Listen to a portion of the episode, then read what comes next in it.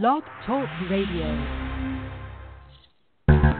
We are the heirs of that first revolution. Will a strong and united America still be a force for freedom and prosperity around the world? America has created the longest peacetime economic expansion in our history. We are the heirs of that first revolution. Good common sense and sound judgment of the American people and their essential love of justice. Hey, welcome to the Kudzu Vine for March 3rd, 2019. I'm your host, David McLaughlin. Joining me as always, welcome Catherine Smith. Greetings from Atlanta. And welcome from somewhere that's back connected to civilization, Tim Shiflett. good, good evening, sir. yes, for those of you that don't know, uh, Tim lives in a small town, uh, Menlo, Georgia, and it was cut off from the metropolis of Summerville. And then part of the weekend, Summerville was um, uh, cut off from everywhere else south of it. So uh, Tim's been a little isolated this week, but luckily the phone lines still work. yeah. Well, um, but Tim, you also got news, so you're able to keep up with all of the goings on, and that's what we're going to discuss tonight.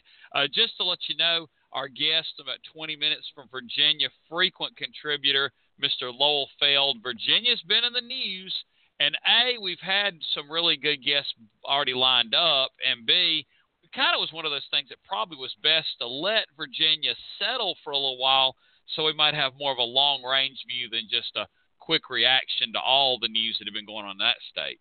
Um, but we'll have him on in a minute. Until then, uh, a little bit of things going on in the, the world and the nation. We're going to start off with the world.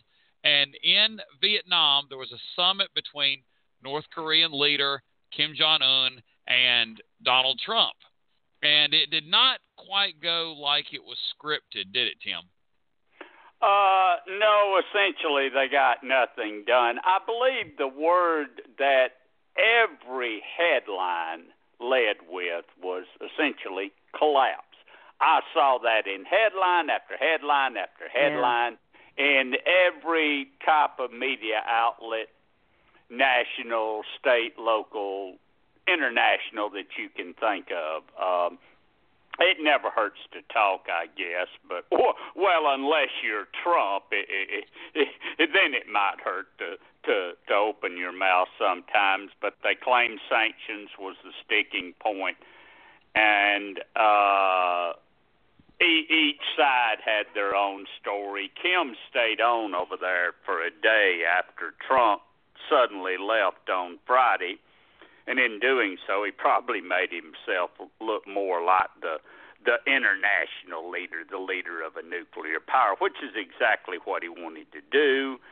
And uh, you know, each side is spinning the story, and you know, you got to wonder, don't you, uh, Catherine, if Trump didn't have his mind on what was going on over here, that we'll get to in a moment, but he seemed very distracted and. uh I'm not going to say bizarre because that's basically Trump. But what what do you think, Catherine? I don't know.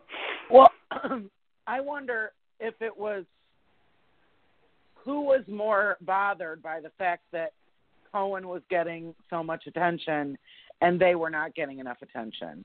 I don't know if it was uh, Kim or Trump. You know, each, each of them is sort of hungry for attention and I think they were probably both expecting to be the center of attention, and they weren't, at least in this country. Um, I,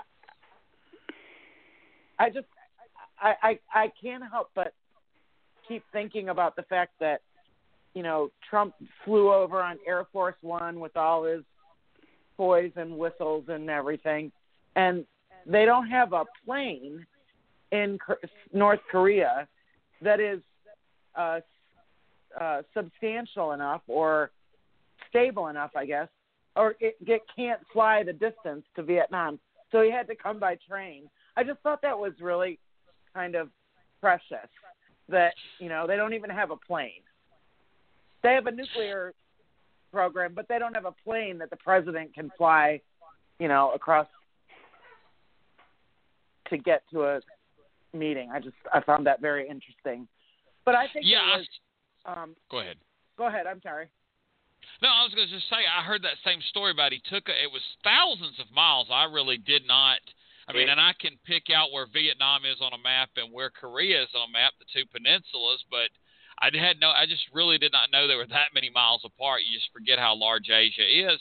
Um, but then I saw about the train, and then um, I, I wonder if it's that that both he, he and his father are worried about being shot down or some type of sabotage hmm, No, they didn't. with a plane. You know, there's some No, the- so the there's some I- irrational fear of, of air flight. no, the report I got was they don't have a plane. That They could have rented one. They could have Well, rented one. I maybe. mean, you know, it- From who? yeah. So there's some there, there's got to be more to it than they just couldn't come up with air flight, even though the Wright brothers brought it to America um, in the night early, you know, the first decade of the 19th century or 18th, I mean, sorry, 20th century, 1900s. I mean, come on. Well, Um, no, they didn't have a plane that could go that distance. That was the word. word Yeah, heard. but I mean, could, I'm sure they could have secured one, or they could have invested the resources to get one prior to this, or it may be that maybe he never plans to leave Korea. He Uh, he has Korea. a special train. Uh, you know, that's that's all tricked out and stuff. Carries this large entourage with him, and the word is he really enjoys riding on that train. I don't know if that has anything to do with it, but that was like a sixty-hour trip on that train. But because he had to go the he he took his he had a limo with him that he rode around in Vietnam. When he went to leave, he goes up to the Chinese border with Vietnam and jumps on his train, and there he goes the entire length of China, all the way up to to North Korea. And it's like a 60-hour trip. But it's my understanding that he really does like that train and takes it every chance he gets. Yeah, so so maybe it's just a personal choice, and I, I get the idea he never really leaves the confines of North Korea, so it may be a situation where th- there really hadn't been that big of a need for um a plane because he's not going to take it out. Yeah. I guess he's not getting invited to the G6 and to speak at the United Nations and whatnot anyway. Um, but then it was quite a trip for Donald Trump, someone of his age, because apparently he was jet lagged going, didn't get good sleep the night he was over there. That could have been worries about Michael Cohen, which we'll talk about later. And then apparently the trip back was rough, so it was a a, a rough travel trip for a guy that you know likes his uh, free time, if you will. Um, and, but I don't think that really impacted, you know, why it There- wasn't successful. Wasn't there some talk that he was actually, you know, there are 12 hours difference between us and and and where they were uh, in Hanoi. There uh, wasn't there some talk that Trump was actually going to set up part of the night to watch Cohen live. And that may Oh, have I'm been, um, but I mean that doesn't seem like a when you've got this big international summit. That probably is not a good use of your resources. This is Um, Trump we're talking about, yeah. David. Yeah, I mean, Oh, I know, about, I know. That's you know, that says a lot. Uh, now, but let's actually talk about you know not all the ins and outs because we're not foreign policy ins- uh, analysts, but just what kind of how it fell apart. And what I heard was basically North Korea thought they got so much out of Donald Trump during the first summit that they just thought that you know they could get whatever they wanted. Uh, you know, I guess they thought that the art of the deal applied more to them than it did Donald Trump, even though that's his book.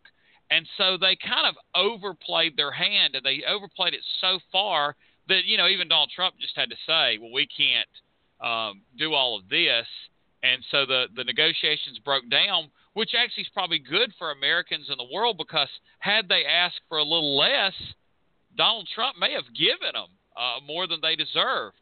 Is that the read you heard about it, Catherine? Yeah, that's kind of what I heard. They went in very confident that they were going to walk away with a deal about the sanctions and um that you know they were going to they were going to prevail. At least that's the what I read in a couple places. So yeah, I think they maybe over were overconfident.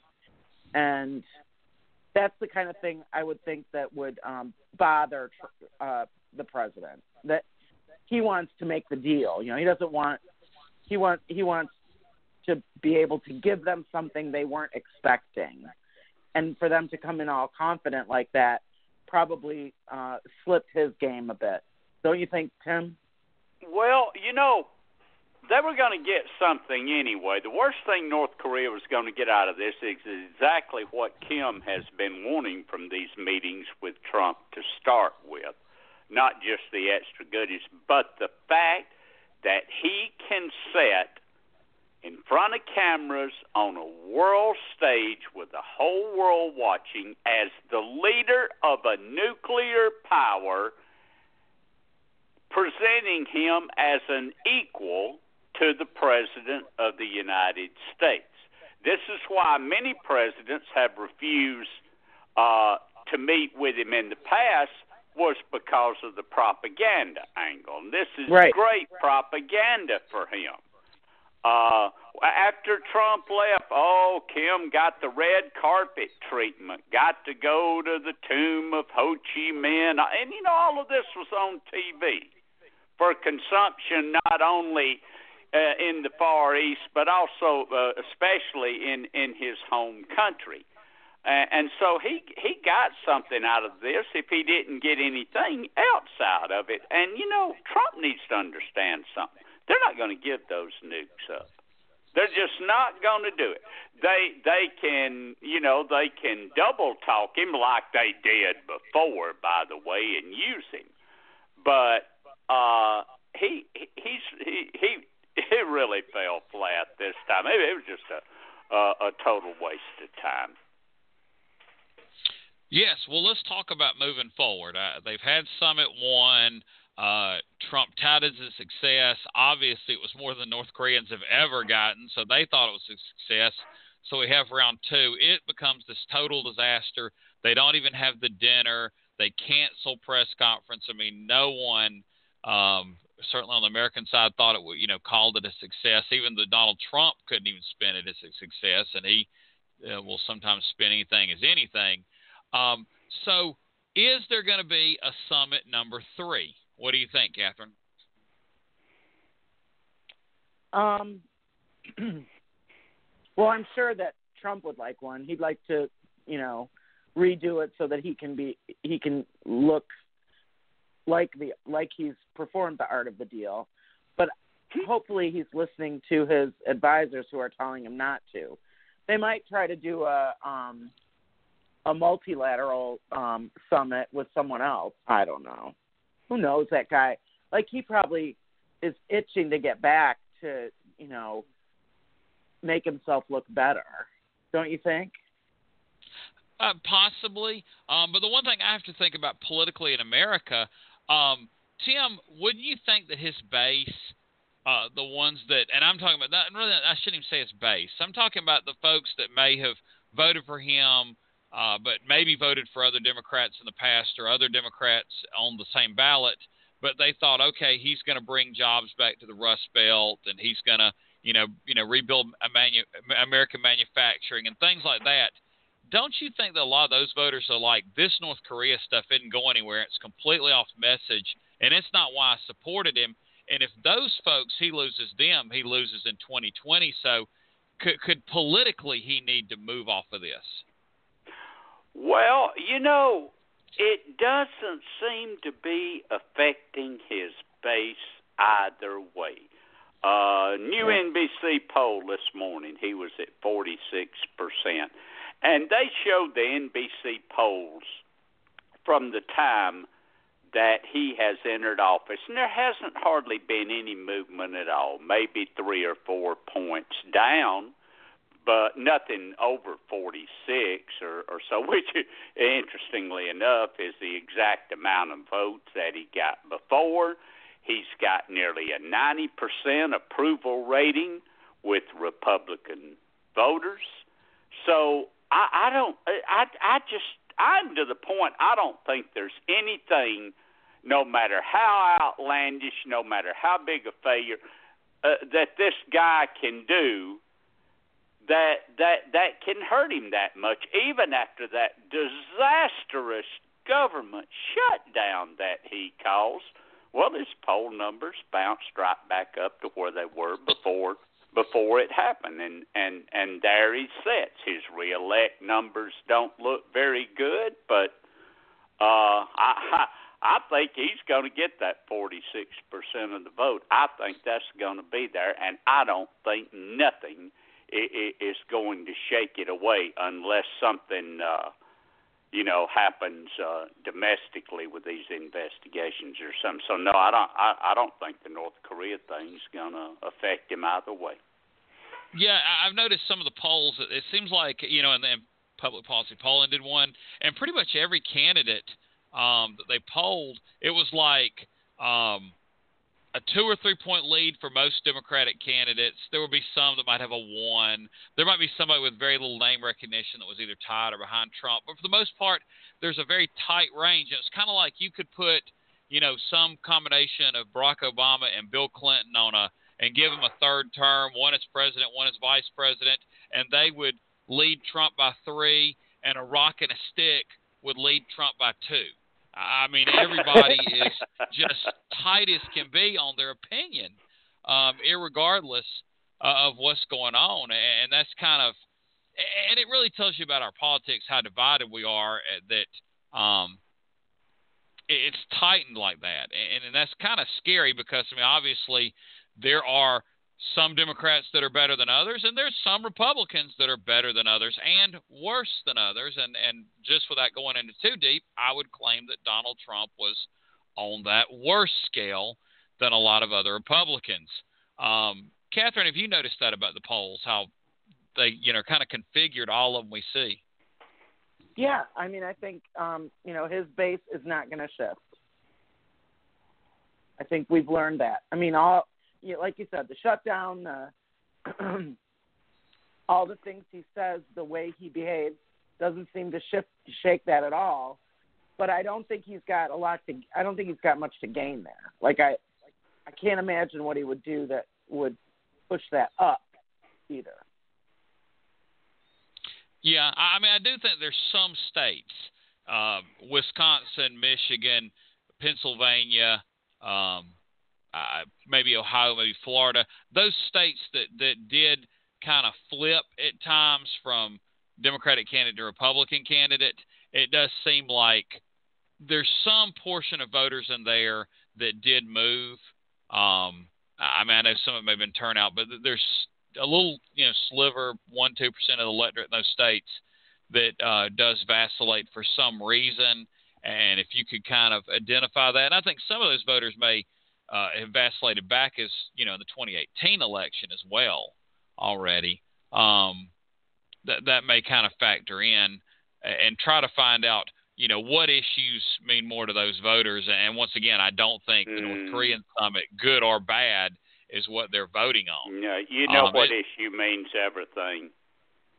Trump. Economy or health care? Which one? No, Trump. Oh, Trump. Trump. Oh, That's how what's you feel going to mean everything ne- next year Democratic voters are going to be motivated by one thing rage against Donald Trump.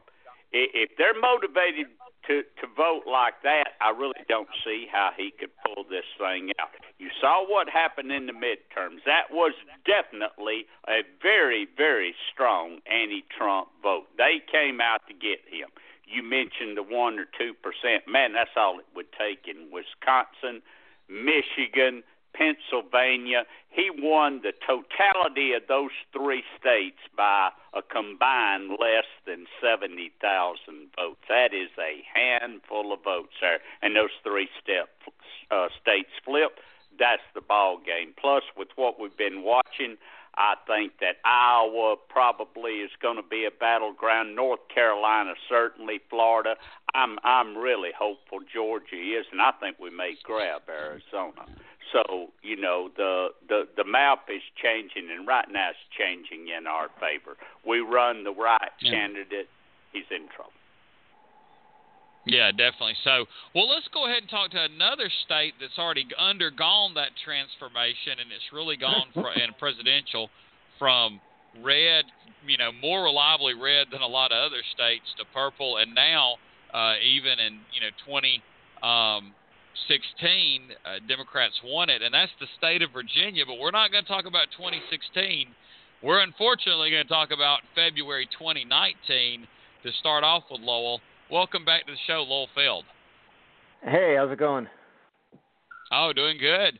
Um, j- just want to get in with you on these things, and um, I, I, it's honestly it's so many pieces. It's hard to know where to begin. But let's begin at the top of the um, you know the delegation, if you will, in Virginia with the governor's mansion. Then that's kind of what started it all off, where um, Ralph Northam. Um, there was a photo that came out in the yearbook that had someone in a very minstrel looking uh, blackface next to uh-huh. someone in a Klansman outfit, and somehow that was called a party. I, I hope I never get invited to that party. That that, that just, I don't even know how that went on. Fun party, huh? 1980s.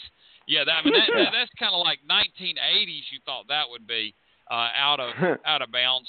But then it was on his page, but then he says he's never was in that photo, but then he admitted to dressing up like Michael Jackson and wearing blackface. So yeah, we yeah, could, and he almost did he almost did the moon of, dance. Whatever. He, he yeah. almost demonstrated but, the moon dance for us, but yeah.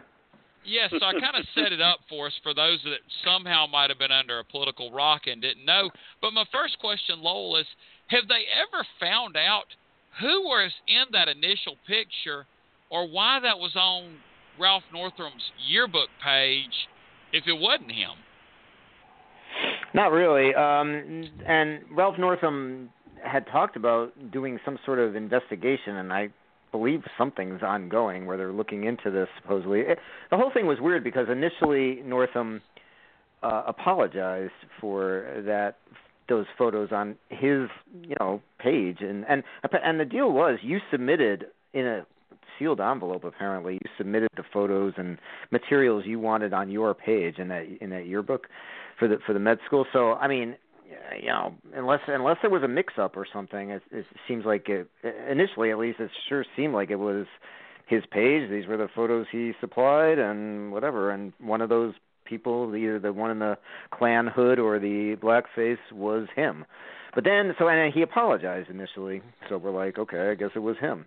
And then he decided overnight or whatever, after talking to people, he apparently made a million calls to former classmates at the med school and and was like racking his brain, and he couldn't not remember doing that. So then the next day, he held this bizarre press conference, and where he almost did the moonwalk among other things, and uh, and basically said, "No, it wasn't me. I'm absolutely sure I was. That's not me in in either of those photos." So, and he called, talked about doing an investigation of some sort to get to the bottom of it, of how those photos ended up on the page. And okay, so that was like you know February first. So now we're in March now, and um, you know it's we haven't there are no answers still really, and he still hasn't resigned. He's still in the governor's mansion. By the way, if you look at his official calendar on his uh, on the governor of Virginia website, the last official event was February 1st. Since then, there's been nothing. I mean, the governor of Virginia is in is officially in hiding. He's like holed up in the governor's mansion. Yeah. Well, at least he's in the governor's mansion. Uh, South Carolina had a governor that went missing, and they really didn't know where he was, and they found out he was in oh, yeah. America. So progress. Like the uh, um, the uh, Inca Trail or something. yes. Um, well, but yeah. seriously, it's and that that just fascinated me. Is like you know who were these two people and how did they get there? But um, now yeah, good question. It's kind of it's so tricky. We'll get into the other other um, levels of government and different things going on. Um, but what is kind of the sense in Virginia? We saw a poll come out, you know, within a week, and it actually had African American voters were kind of like, you know, maybe he shouldn't resign because the alternatives of, you know, having someone like a Republican that just didn't care about us in policy in 2019 is probably worse. That poll came out, and that kind of, you know, made people, I guess, take a pause. How do people feel in the state now? Well, it's kind of hard to separate out. A, a bunch of other things have happened too, of course, uh, and it's hard to separate out the politics of it with with just the the people people feeling outraged about the photos or this or that. But so since you know the Northam news came out, other news came out. So what would have happened if Northam had stepped down was the lieutenant governor Justin Fairfax would have become governor and and at the time it seemed like a reasonable thing you know. Justin fairfax has been a rising seen as a rising star in in virginia and even national politics and nobody knew of any scandals or any problems with him. So it seemed like you know if northam stepped down we'd we'd have another democrat justin fairfax is a democrat african american um who would become governor. And you know that seemed perfectly reasonable. Problem is a scandal broke with Justin Fairfax as well, uh, with accusations two now. At, uh, no, no more have come out. I've heard rumors there might be other things, but so far two two women have accused him of sexual assault. So now, and well, one was sexual assault, the other one uh, premeditated rape, uh, quote unquote. Um, so, um, so that now the problem is now if Northam steps down, then Justin Fairfax is under a cloud that would be problematic for him to become governor. Um, so then what happens? It's it's a mess. So I think Democrats at the Virginia Democrats at this point are trying to deal with it as best they can. We have elect crucial elections this November for the entire Virginia legislature. Um, we are very very close. Democrats were are are within two seats in each chamber of taking back the Senate and the, and the House of delegates. And and before all this stuff happened we were i'd say i would say people were democrats were very confident that we were going to take back the legislature. And now uh, i mean i've talked to a bunch of elected officials and other people the last few days and it's all over the place. Some people are still pretty confident or even very confident. Other people are freaking out not confident at all here's the problem. Like I, I like to make a football metaphor for this one, but you know, it's like if your if your football team just lost its starting quarterback, second string quarterback, and third string quarterback, they all blew out their knees or whatever. They're gone, and you're heading into the playoffs, by the way, and you have no quarterback. That's where we're at. We lost the governor, who's the quarterback. We lost the lieutenant governor, who's the second string, and then the third string, the attorney general's also had a scandal with a, a blackface thing that apparently when he was 18 years old back in college he wore blackface. I mean, I guess this was the thing back then. I mean, I didn't do it back then, but whatever. Some people did. So, um so yeah, it's so so these people normally would be raising millions of dollars. They would be going around the state campaigning they would be holding events for candidates. They would be doing a lot. I mean, to help us win back the legislature. And now, I guess they're. I don't know. I mean, I, I can't imagine anyone inviting Ralph Northam or Justin Fairfax to do an event for them at this point, and probably not our Attorney General either, Mark Herring. So, you know, I mean, so it's it's a, it's a really crazy. I I've been covering Virginia politics since 2005, and I've been through some crazy stuff in Virginia. I mean, the macaca thing in 2006, and you can just go down a long list. But this is this is just this is unprecedented and bizarre. And I mean, can you think of anything like this in any state where you've had all three top, you know, political leaders in the state, governor, lieutenant governor, and attorney general, under clouds like this, in within like a couple weeks of each other? And I can't think of one. So, yeah, no, I think you'd have to like yeah. com- combine a ten-year period or more uh, Yeah, to, to get anything close to this, not all at the same time. Well, I'm going to let I'm going to pass it over to Catherine so she can ask questions about you know possibly go deeper into Justin Fairfax or or wherever she wants to go with her questioning. Okay. Hi, Lowell. I've been thinking about you Hey. a lot since this Yeah. like, oh my god. What, Yeah, oh my God. What is happening with Lowell? Um, Ugh. I have first. I have a comment to make. I think the thing that I found the most uh, troubling, amusing, was when Northam said, "What did he say? Um, you have to put. You can't put on too much shoe polish." Oh yeah, because yeah, it's yeah, hard yeah. to get it off. I was like, okay, yeah, you've done this a lot. if you know Apparently. He's an like, expert I at this. know how much shoe polish to put on my face. You know, Right. that was I thought a really striking remark. Um, that was classic. well, that whole that whole press conference was pretty classic with his wife, Yeah. you know, Uh-huh. leaning over and saying, uh, "This is not appropriate." like, I, no, I liked when his wife sort of grabbed him by the sleeve and was like, because he was looking around for if there was space, like by the podium, Yeah. maybe to do the to demonstrate the moonwalk. Can can I think they asked him, can you still like moonwalk or something? And he was like going to show. Yeah, I can. Um, like anyway, he didn't even so, it didn't even cross his mind how inappropriate that would be. right, and his Um, wife was like, yeah, maybe not. yeah.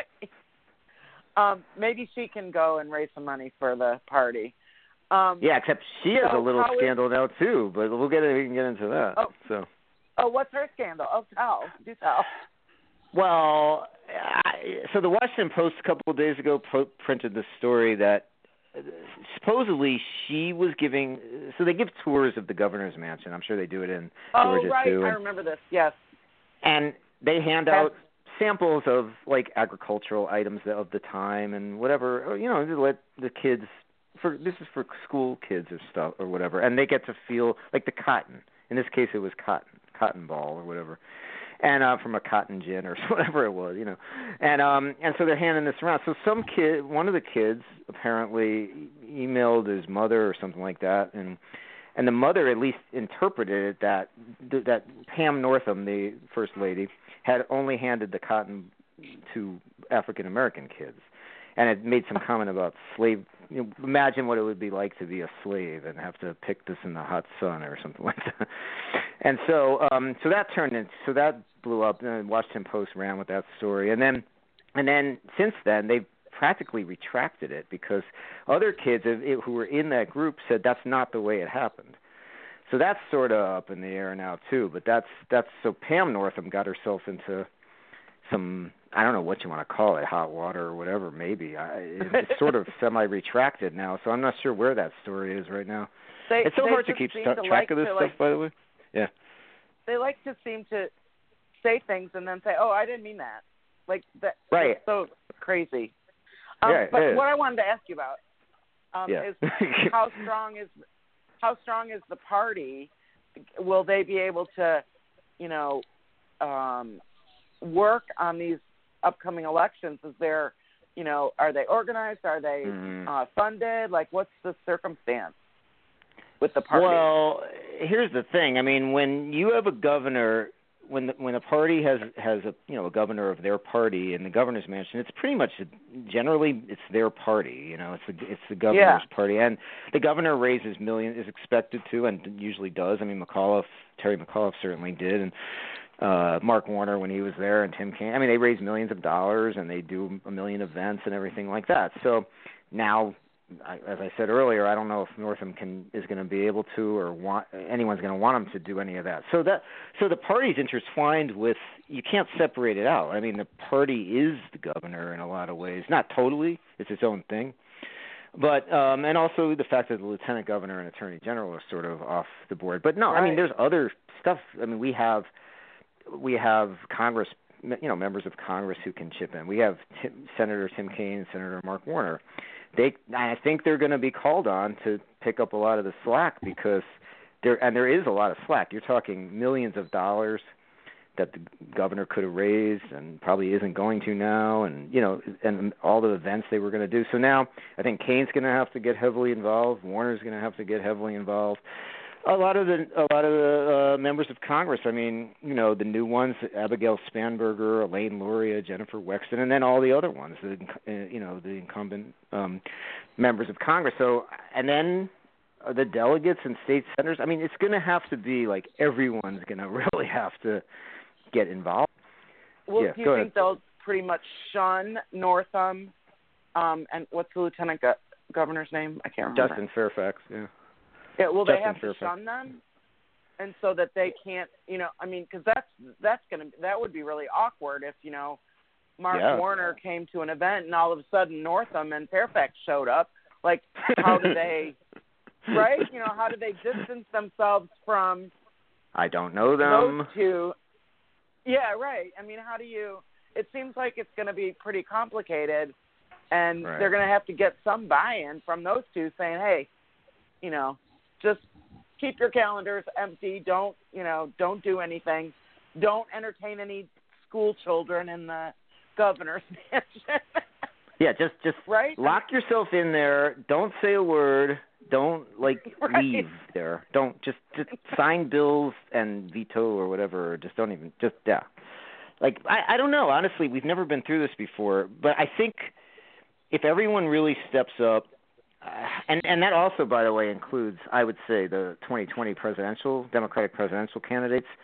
I'm expecting. I mean, I already was, and I think everyone was expecting them to come into Virginia. I mean, Virginia is the only state in 2019. Well, New Jersey, I guess, has legislative elections, but it's already heavily Democratic. Mississippi. Oh. Mississippi. Okay. Yeah. So, but you know, so Virginia a, is one of the one of the maybe the only one though that can really has a chance to flip both chambers, and um, very competitive for the for the entire legislature. So, um, anyway, we were expecting you know 2020 presidential candidates to come in, and you know, I mean, I really am now. Now, of course, are they going to want to campaign with Northam or Fairfax or Yeah, that's Maybe what I'm even saying. more. They're going to have to. Yeah, nobody's going to want to campaign with them. I would think. No, I so mean, they're going so right. So I would presume they're going to come in for maybe a joint, you know, House of Delegates or legislative event or some kind of thing where I guess Northam's not invited, or he's specifically told don't show up. It's really awkward. I mean, he's the governor. He's of your party. Of, I mean, our party, whatever. Like, we don't want you. But I think he knows at this point.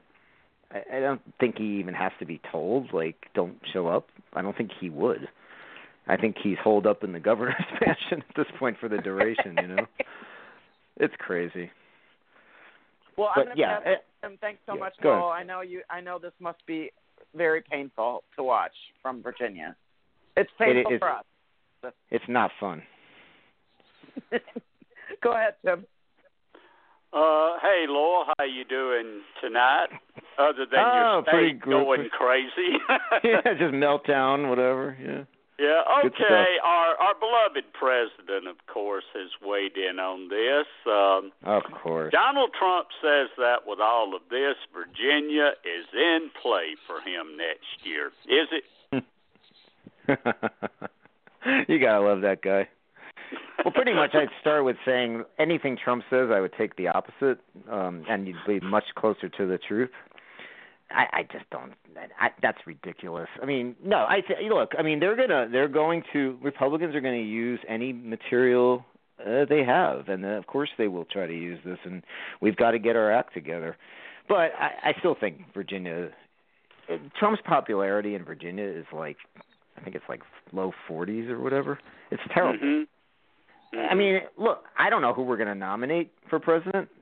I don't. I mean, hopefully it's going to be a really strong candidate, and hopefully Democrats will be united, and hopefully, uh, you know, Schultz won't run and as an independent third party, you know. And uh, you know, I mean, so who knows? I mean, hopefully that we won't be at war or terrorist attacks or God knows what will happen by then. But all just you know, let's not get into all that stuff. I think Virginia, you know, it, it, it's a blue state in the presidential years, and at this point, uh, it, you know, maybe not by 20 points, but it's pretty solidly Democratic. And Trump is so unpopular here that it's very difficult to see. And I mean, people aren't going to be voting because of Ralph Northam. you know, they're not going to be voting for president. Like, oh, I think you know because I'm so mad at Ralph Northam, I'm I'm going to vote for uh, Donald Trump. You know, like yeah, I'm sure a lot of like black people will do that, and Latinos and Asian Americans, and you know, just liberal whites are going to be like, yeah, totally, that's going to do the trick. No, it's Well, so whatever. Yeah, That's with, Trump. with with with all of the uh, of the stuff that's been going on, your legislature actually had a, a session too, and I did want to ask you a question about that because they did something very interesting that just a few states have looked at and just a couple of states have have have done. The Yeah. legislature voted to create a bipartisan redistricting commission that will Mhm. start work after the census uh, next year. Now, how is that being publicly received? Because I know the voters now have to approve that by ballot initiative, right? Yeah, well, actually, it has to be passed again uh, through the Uh-huh. legislature next year, and then it would go to a ballot, uh, you know, a, a measure in uh, November 2020, Uh-huh. it's for the voters to approve or disapprove. Um, I mean, I think um, you know, probably overall it's been received fairly well. I haven't really seen any polling on that specific, you know, language. It, it, there's a lot. It's very complicated because. Um, you know they had all kinds of compromises at the last minute to try to get that thing through and it's not really what this is there's a group called one virginia 2021 which has Uh-huh. been like um, one of the main groups pushing for um, bipartisan or whatever you want to call it redistricting in virginia and it, that wasn't their bill I mean, Uh-huh. this bill incorporates a bunch of weird stuff like they for one thing like they cut the governor out of the process Uh-huh.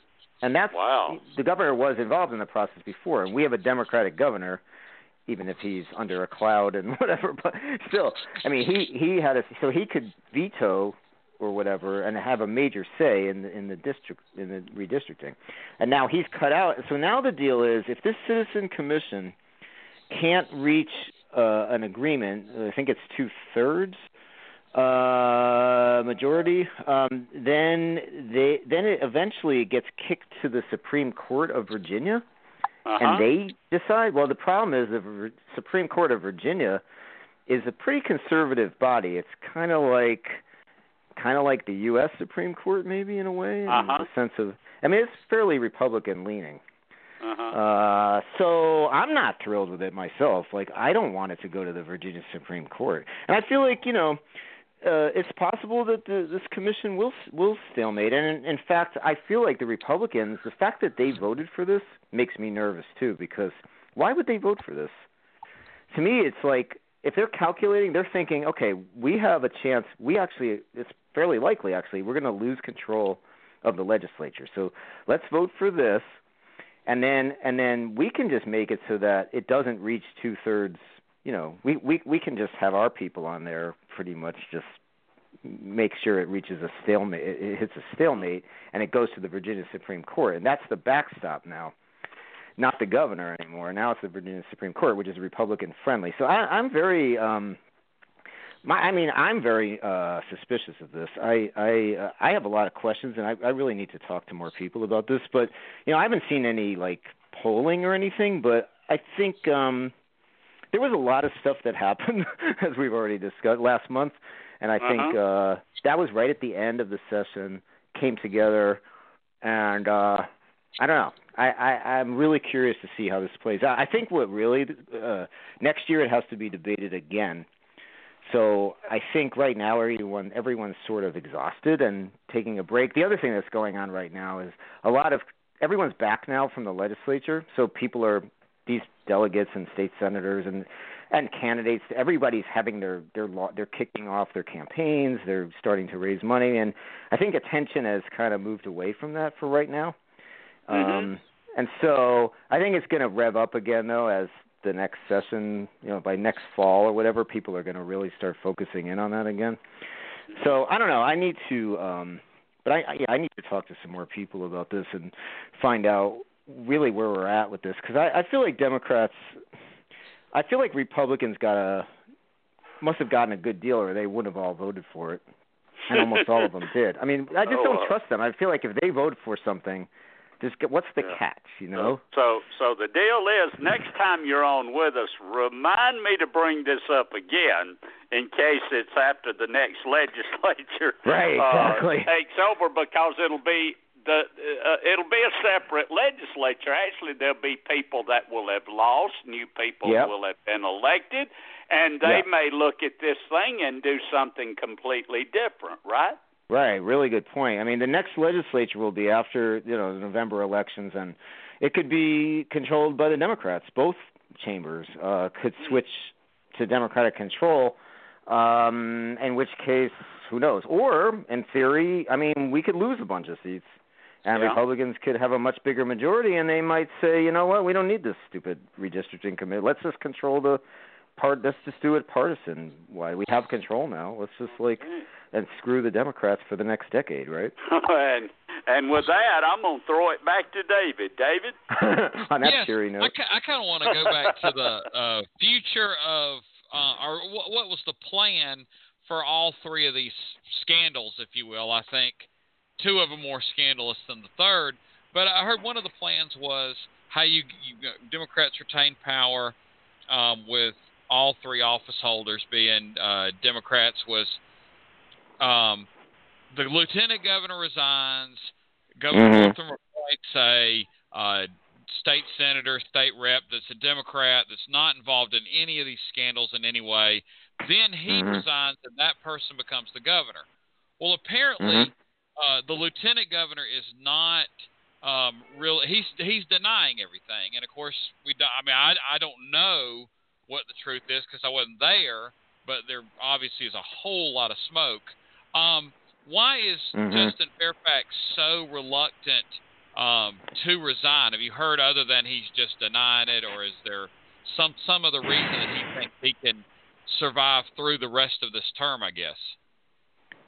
Well, I mean, there's no real way to force him out. Uh, there theoretically, I guess there's an impe- you know they could try to impeach uh, him, but that's highly questionable whether they can.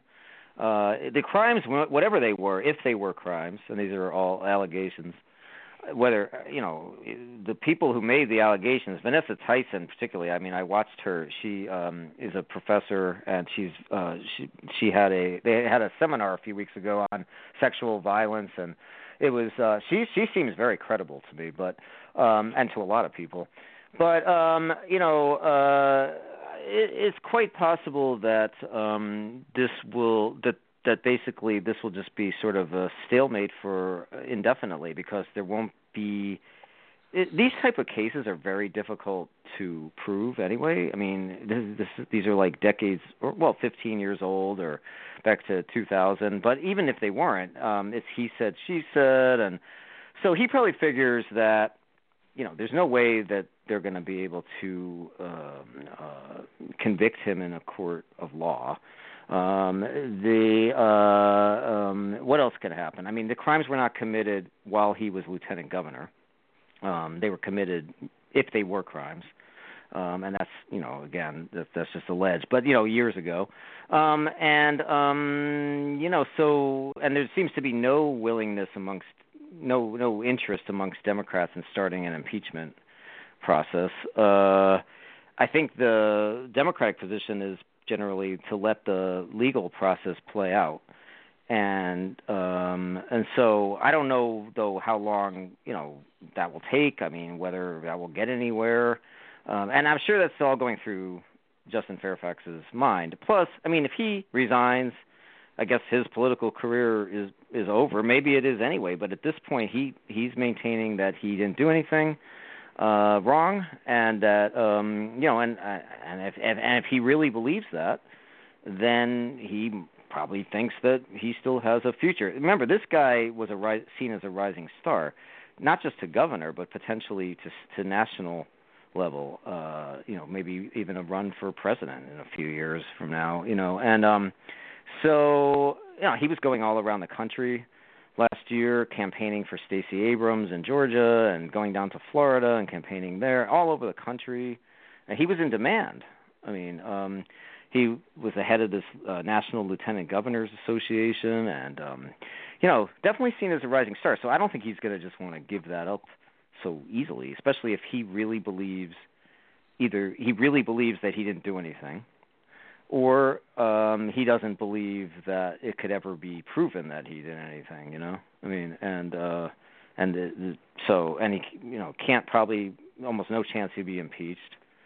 Um problem is it hurts having him stay and northam stay damaged uh but stay in office is potentially very damaging to our the democratic party more broadly here in virginia. That's that's the problem and it creates a lot of uh, difficulties, as we discussed earlier, in terms of fundraising and campaigning and all that. So, but but he seems to be toughing it out at this point, Justin Fairfax, and and Northam seems to be hunkered down. and He doesn't seem to be going anywhere either. So that's where we're at, um, kind of stalemate. Yes. Well, just one final question I had for you. Um, we obviously it's not been in the news, but we know that you know Virginia is a, an evolving state politically, and Barbara Comstock she lost this past time. Are there mm-hmm. any other congressional districts um, that may flip around? I mean, realistically, um, in the 2020 cycle. I mean, to the Democrats? Um, to the de- well, or uh, tell us if is there a chance that a, a seat could flip back? I mean, I mean that yeah. does affect the political calculus. Yeah, there's a chance that the, a seat could a seat or two could flip back. Basically, it's the um, seventh and the second. Uh, those are the two. Those are that's Abigail Spanberger and Elaine Luria. The second is in the Hampton Roads area. That's a very purple. It's a heavily military area. It's a very uh, much a swing district.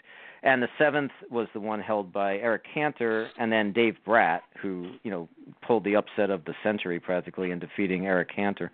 Um, that's also a purple swing suburban, exurban sort of district outside of Richmond. It's a big district, but it's not just outside of Richmond. But anyway, so those are both um, considered. Uh, Cook Political Report just came out on Friday with their list of uh, all the districts in the country that they considered to be vulnerable, and those were two in Virginia that were listed. Was the were the seventh and the second. So none, no others were listed um, as vulnerable uh, either direction in Virginia. Uh, in terms of others that might go to the Democrats, for example, there were none listed, and I tend to agree.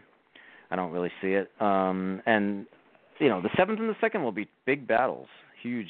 Uh, uh, tough battles they were the last time. I think they will be, you know, the next time. I mean, hopefully Trump will get crushed, you know, and this is across the country. I mean, hopefully he'll lose in a landslide. That's my dream that he would lose in a landslide and that we would um pick up the Senate and you know maybe let's say in Georgia Stacey Abrams runs again or whatever you know whatever we have strong candidates and we we win some seats in the Senate and pick that up and and and hold our ground or even pick up a few in the House. But who knows? Um, you know how that's going to play out. But yeah, I'd say those are the only two uh, districts yes, in, well, in it Virginia. sounds like Democrats have maximized opportunities. Then, well, um, I think Lowell, so. we want to.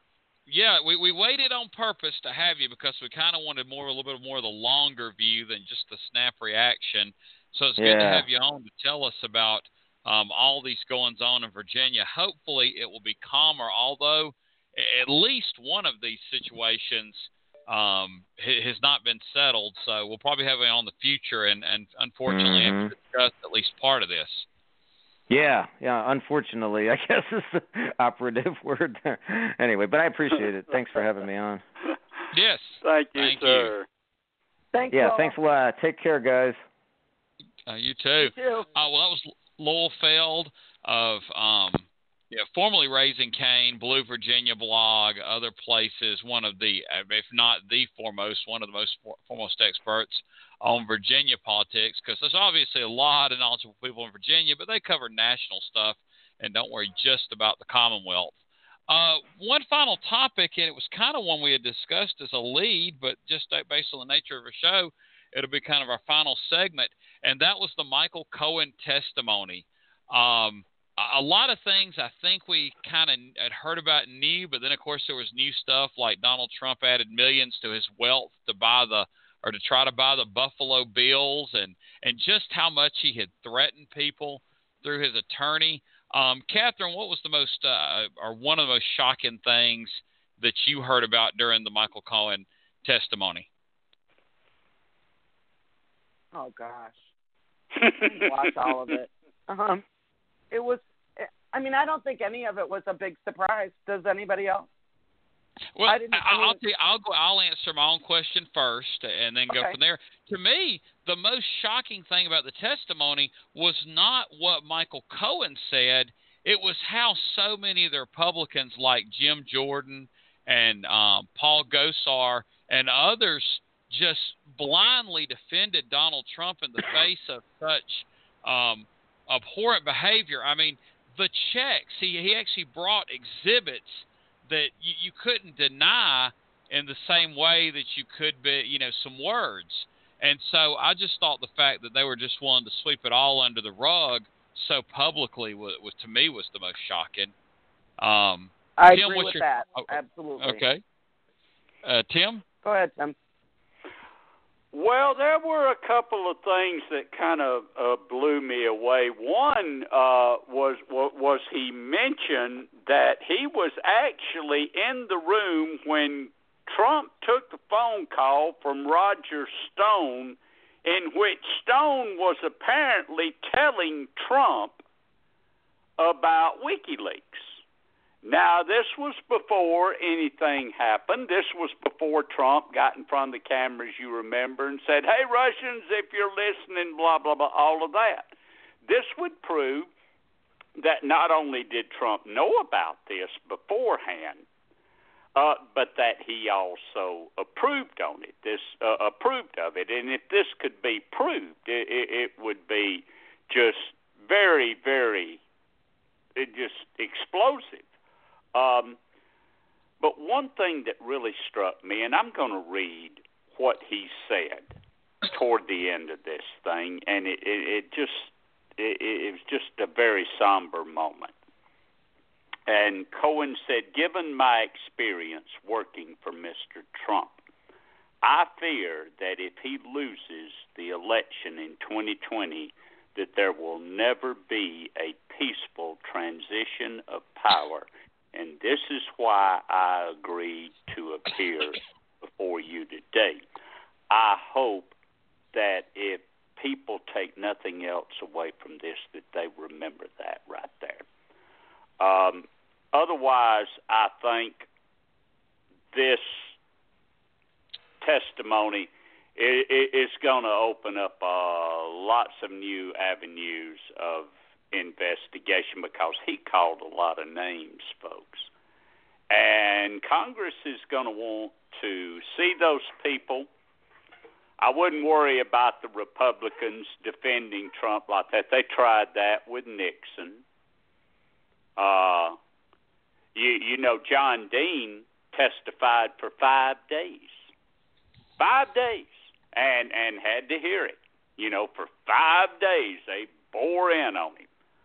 Uh, I think he was pre- presented himself though as a credible witness, don't you? I, I do. I mean, obviously he um, was in on it all. It, it reminded me of like one a member of the mafia, you know, the the lower level member turning on uh, the higher up mafia don. Um, both mm-hmm. in the way that he talked about Donald Trump functioning with the payoffs and the threats um, you know, because apparently he threatened colleges, which would have been the University of Pennsylvania, would have been one of them. He threatened them to, to not release his S, uh, his SAT score. I mean, who threatens an Ivy League or any college for that matter? But you know, the University of Pennsylvania. I'm sure the records, the registrar records department doesn't have to face a lot of uh, threats from former alumni for things like that. I mean, that was just so bizarre, but that's the way he functions. Apparently, he threatened, you know, Stormy Daniels at one point. Um, I mean, you know, in addition to the payoff or what have you. Um, it just really was a lot of unseemly behavior. And even if you do agree with the Republican Party, I mean, like for instance, you know, Mike Pence, he agrees with Republican principles, but he doesn't personally behave this way. How do folks like him? Um, you know, justify and reason this that they have this leader that that functions in a whole different manner personally than they do, even if they do agree on politics. What do you think, Catherine? Um. Well, I don't like to use Mike Pence as an example because I think he's a, you know, but I don't. He's a weirdo, but he's an look, ethical weirdo. You know, you know what I mean? Mm, well, I, I I'm not going to argue about that. But um, I, I, I mean, I've been wondering for two years how these Republicans look at this guy and feel like they can um, support him and you know not impeach him themselves. So I don't know that this. I mean, they don't believe this testimony. They, you know, they kept just kept all they could talk about was how he was a liar. Well, I mean, it's almost like you lied before, and they believed him before, but now they don't believe him when he's lying now. Uh, it's just, it's a bizarre situation, and uh, I, this, the, I, I do think that those threats to the schools was pretty shocking. Like, really, why are you worried about that? Who cares about your SAT scores? You're a 70 whatever year old man. Nobody cares. Nobody cares about your SAT scores. Nobody. I, yeah. I don't know. I just think it it it it, showed how um, it really revealed how um, uh, Im- insecure Donald Trump is. I thought all these threats and all this cover up. It just seemed to, but but again, I wasn't surprised by very much. I mean, I was surprised a little bit by the very details, but the general overview didn't surprise me at all, really. Yeah, t- You know, Tim, we don't have too I've much been, time I've on been this. wondering. I've been wondering about this, not not this a transition of power all along. We've talked about that. That will he have? Would he ever leave office, even if he were, even if he were not reelected? w- But what what if there was an impeachment or what whatever Mueller might find or Mueller? Um, I, I don't. I, I I can't imagine him leaving office uh, quietly.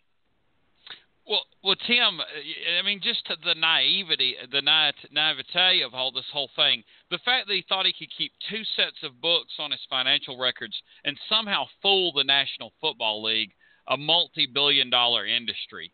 I mean, to think that they wouldn't do the due diligence to find out Uh, his real books. Uh, I mean, I've how said- did he function like this? I, I've said it before, and I'll say it again. In Donald Trump's mind, he is on a lifelong winning streak. He comes from a background where essentially he can pretty much do anything he wants to do, and he really thinks that as president, he can pretty much do anything he wants to do. And pretty much so far, he's pretty much done about anything he wanted to do. He's got some pushback now because Democrats have a lever of power, but the Republicans for two years have just let this guy do anything that that he wants to do, and it's it's, it's absolutely sickening. And and this is this is the reason that we're in the mess we're in, but because they are not doing any checks and balances on this guy, at least until now. Now I think it's going to be a little bit different. Yeah, at some point, it may not be in the next two years, it may not be in the say the next six or whatever, but at some point that we're going to have to have a rule book and enforce it, and it's not who's in power, it's we're going to have some decorum and rules because we sure don't right now. Well, Right. guys, uh, thanks again to Lowell Feld, and um, that's been the Kudzu Bound for tonight. Good night, guys. Yeah. We are the heirs of that first revolution. Will a strong and united America still be a